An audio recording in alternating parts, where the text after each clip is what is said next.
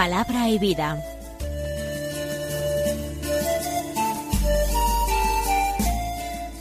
Con el padre Manuel Horta desde Sevilla.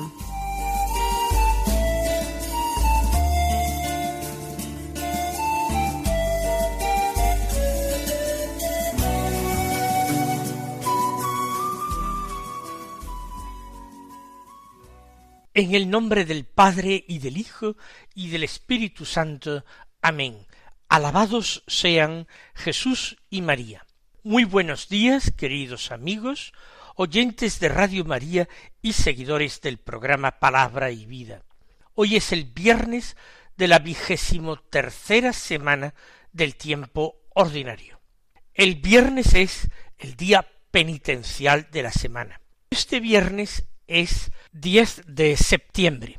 Eh, la Iglesia no celebra en el calendario litúrgico general la fiesta de ningún santo, pero hay uno que por su devoción popular merece la pena consignarse. Me refiero a San Nicolás de Tolentino, que nació en el año 1239 en San Angelo, cerca de la ciudad de Fermo, en Italia, en la marca de Ancona. Eh, se le puso el nombre de Nicolás porque su madre, se llamaba Amada, que no tenía hijos, fue en peregrinación a Bari a visitar la tumba de San Nicolás para pedir precisamente un hijo. Y entonces fue cuando nació él. Desde su infancia fue un niño piadoso que imitó las virtudes del San Nicolás de Bari.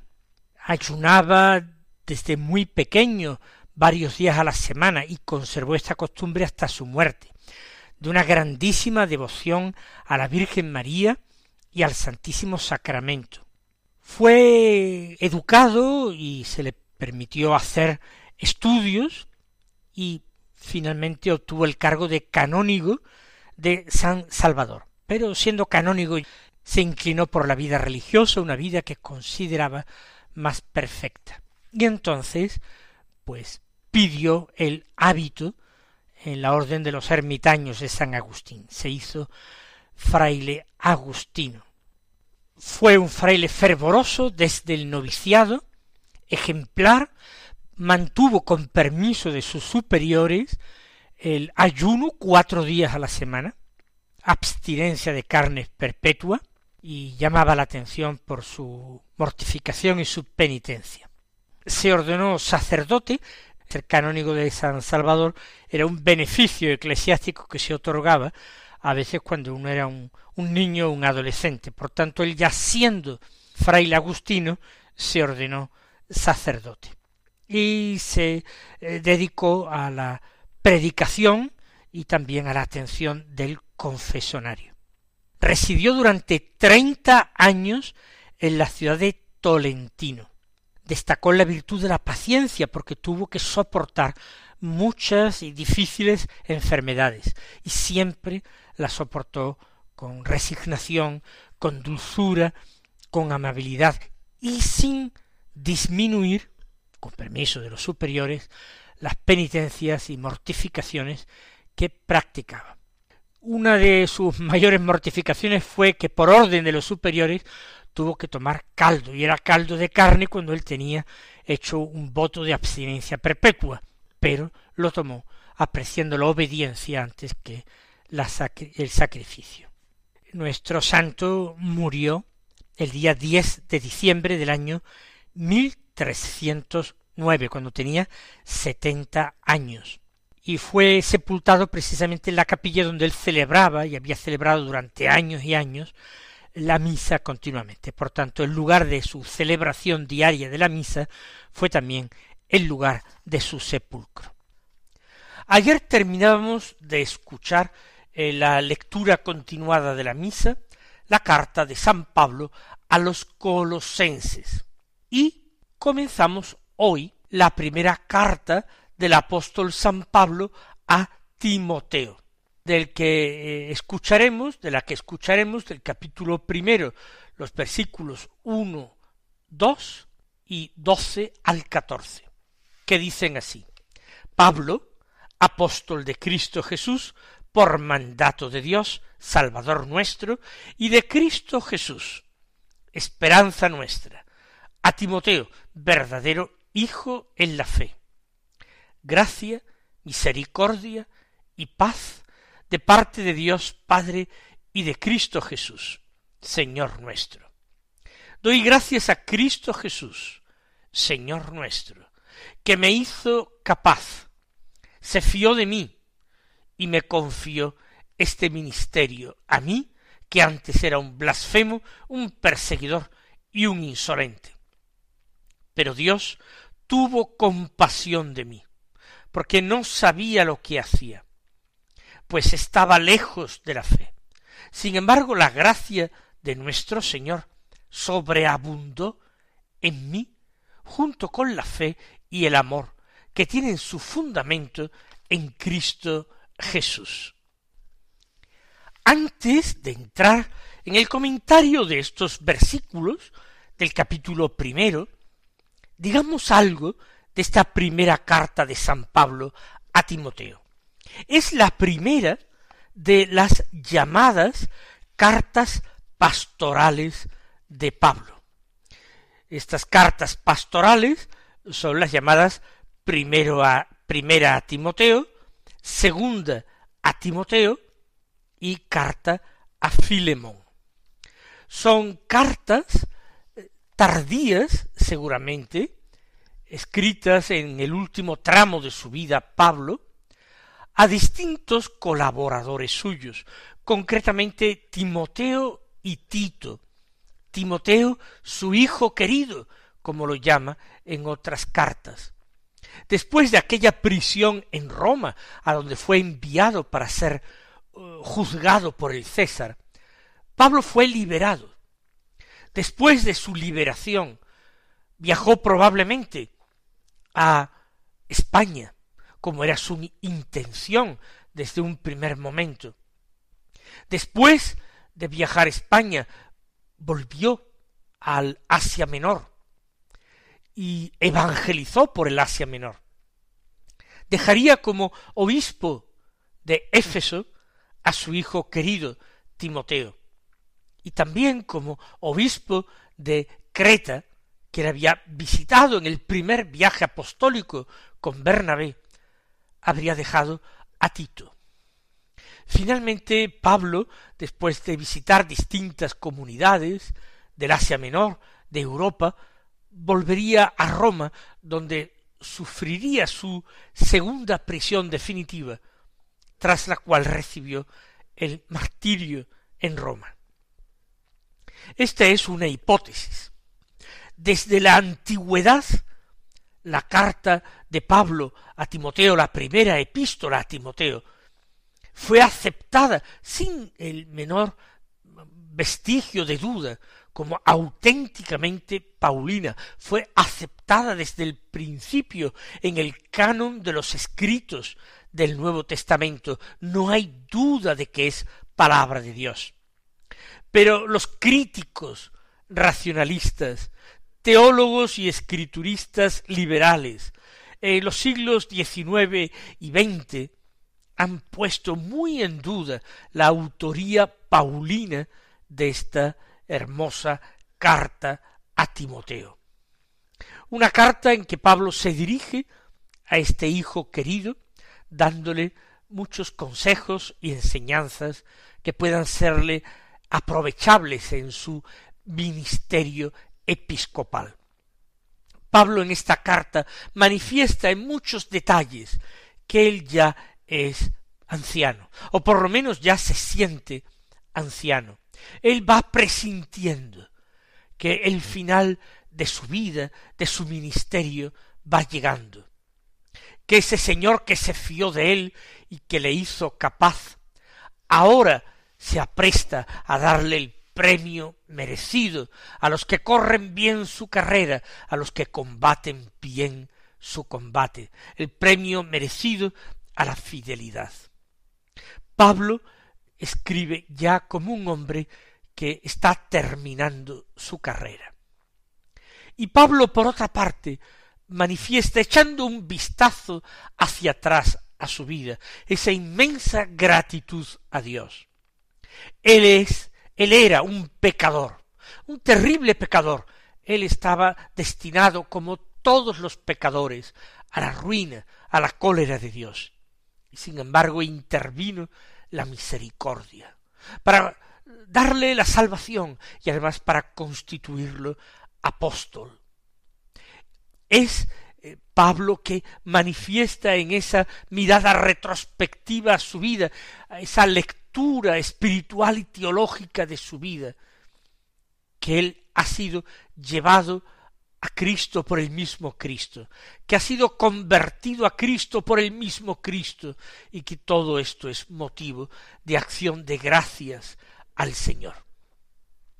Por eso, independientemente de estas críticas modernas del siglo XIX y XX, nosotros apostamos también por la autoría paulina, sobre todo conociendo, cuando nos vamos haciendo mayores, que uno no escribe, ni habla, ni se expresa de la misma manera en todas las épocas de su vida, y que la experiencia, y que la madurez, y que la entrada en la tercera edad, va dando un pozo, una paz, una prudencia que no la tienen eh, otros momentos de la vida y particularmente un hombre más cercano a su conversión que está descubriendo en el día a día su misión, su ministerio.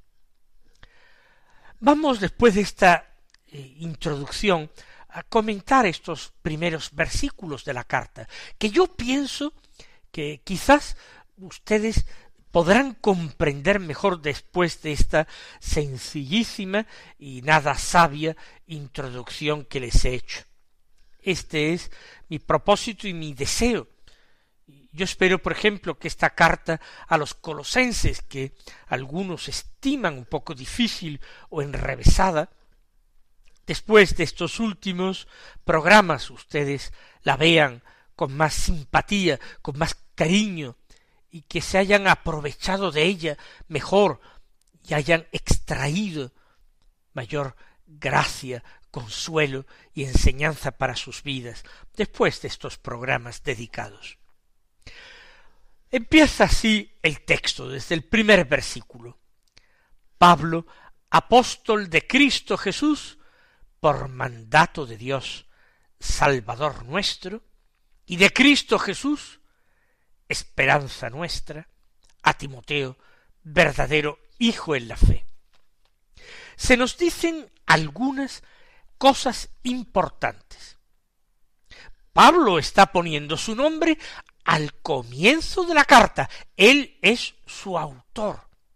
¿Quién se atrevería en la antigüedad a suplantar la personalidad de Pablo, que era todavía muy conocido por aquellas personas que leyeron esta carta. Pablo, soy yo quien os escribe, apóstol de Cristo Jesús. Es una seña de identidad.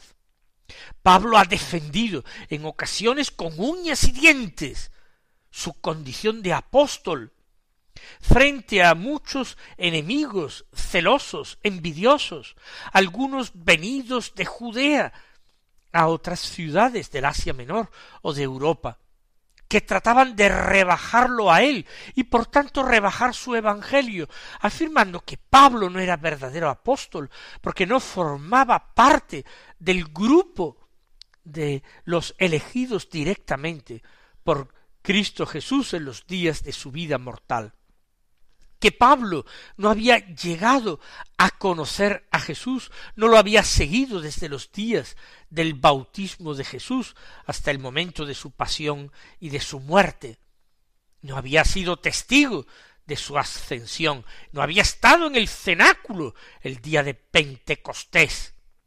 Por tanto, tratando de rebajar la categoría de Pablo, trataban de sembrar dudas, sospechas acerca de su doctrina, acerca del Evangelio que predicaba.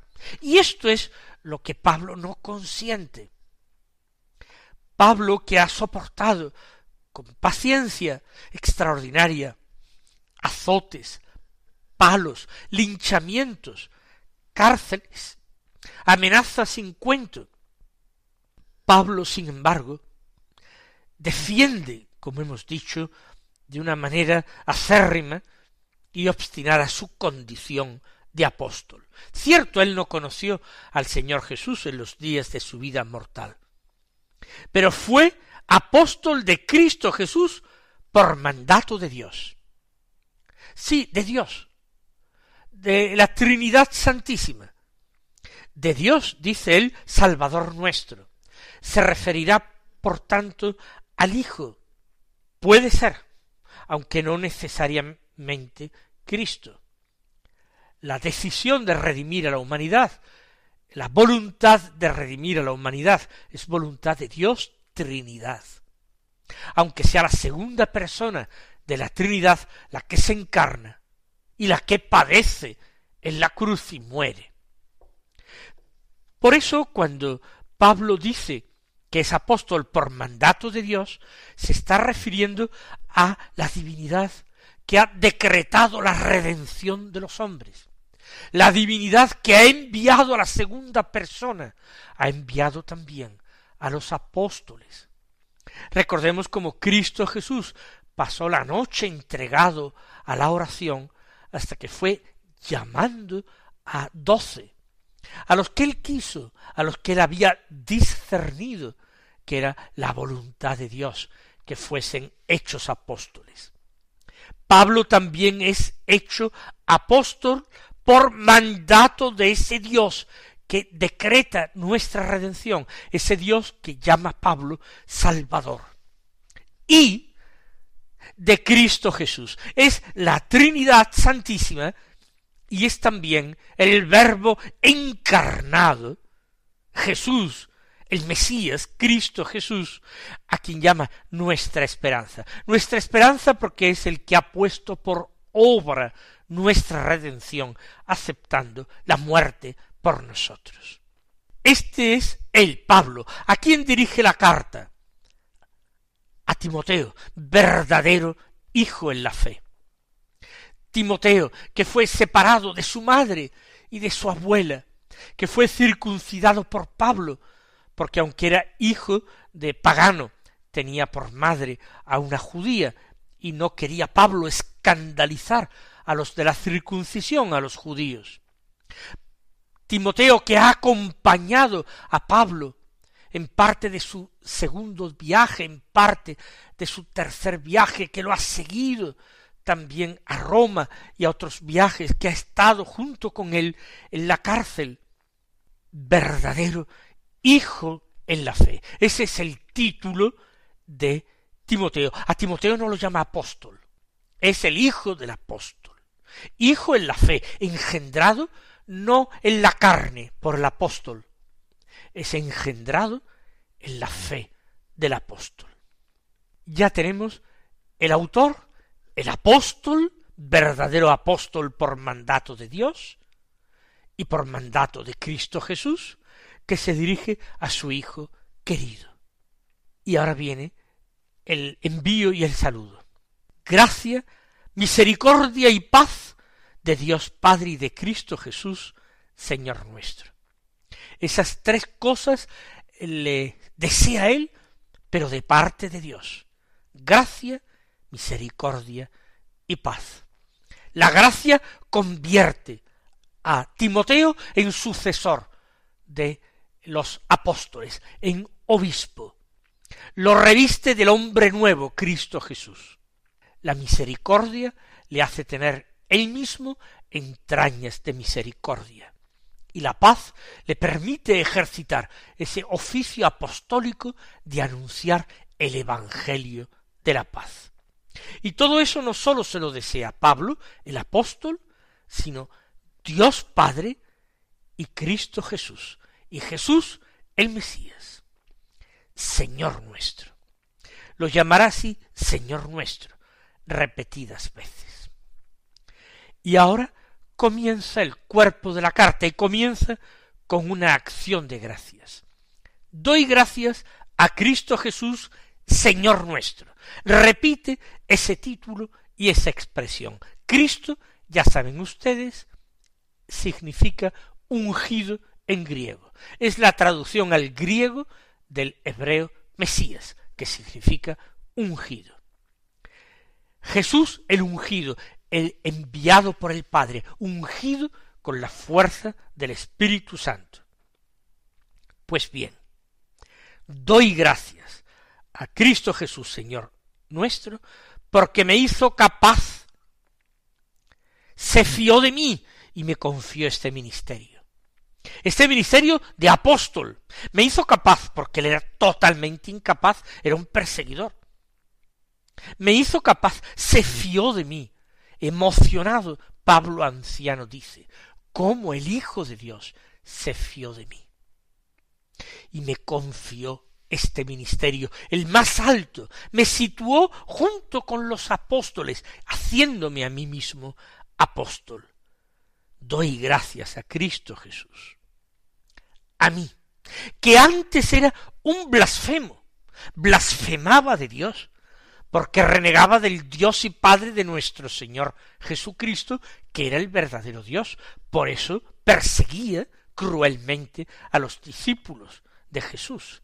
Yo era un blasfemo en primer lugar, un perseguidor en segundo y un insolente. ¿Qué quiere decir un insolente? Que creía saber más que nadie, no entendía las sagradas escrituras y sin embargo creía conocerlas y no conocía nada porque no conocía a Cristo Jesús su Señor.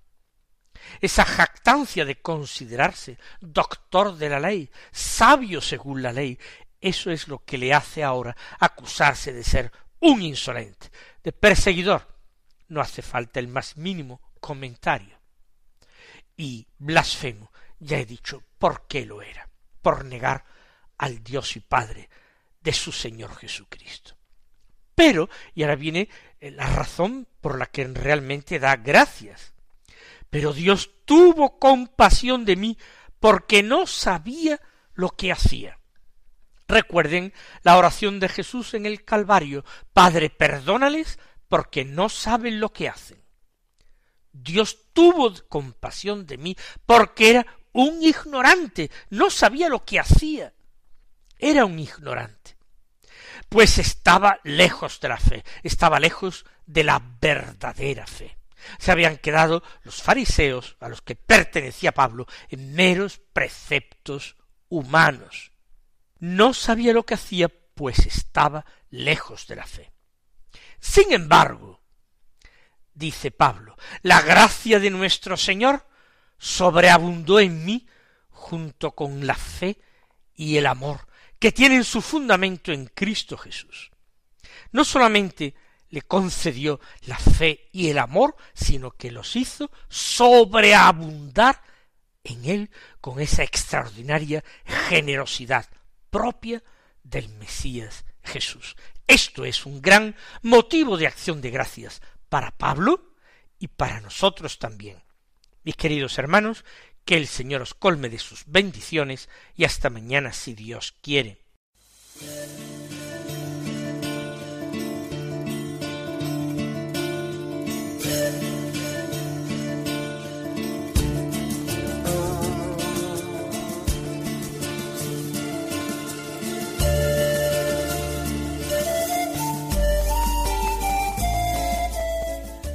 Concluye Palabra y Vida un programa dirigido desde Sevilla por el padre Manuel Horta.